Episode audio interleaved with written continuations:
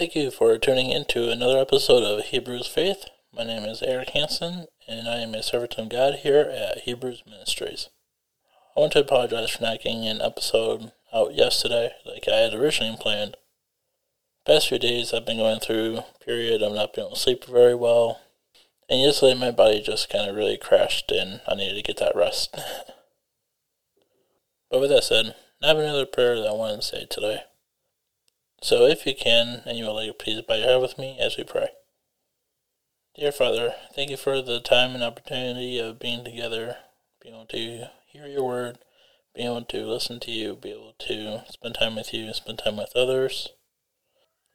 Father, you know the struggles that people go through, tough decisions that need to be made, and just going through moments of doubt, moments of fear, moments of confusion. And so you watch over them, give them guidance, give them discernment, know what your will is for them.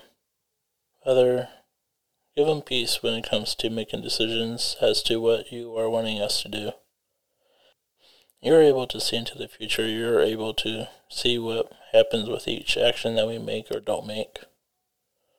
Father, let us trust you in our decisions. Let us trust you in our lives. And let us trust you in everything that we do, say, think.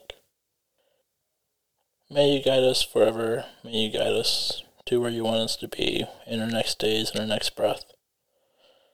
In Jesus' name we pray. Amen. And until next time, continue praying.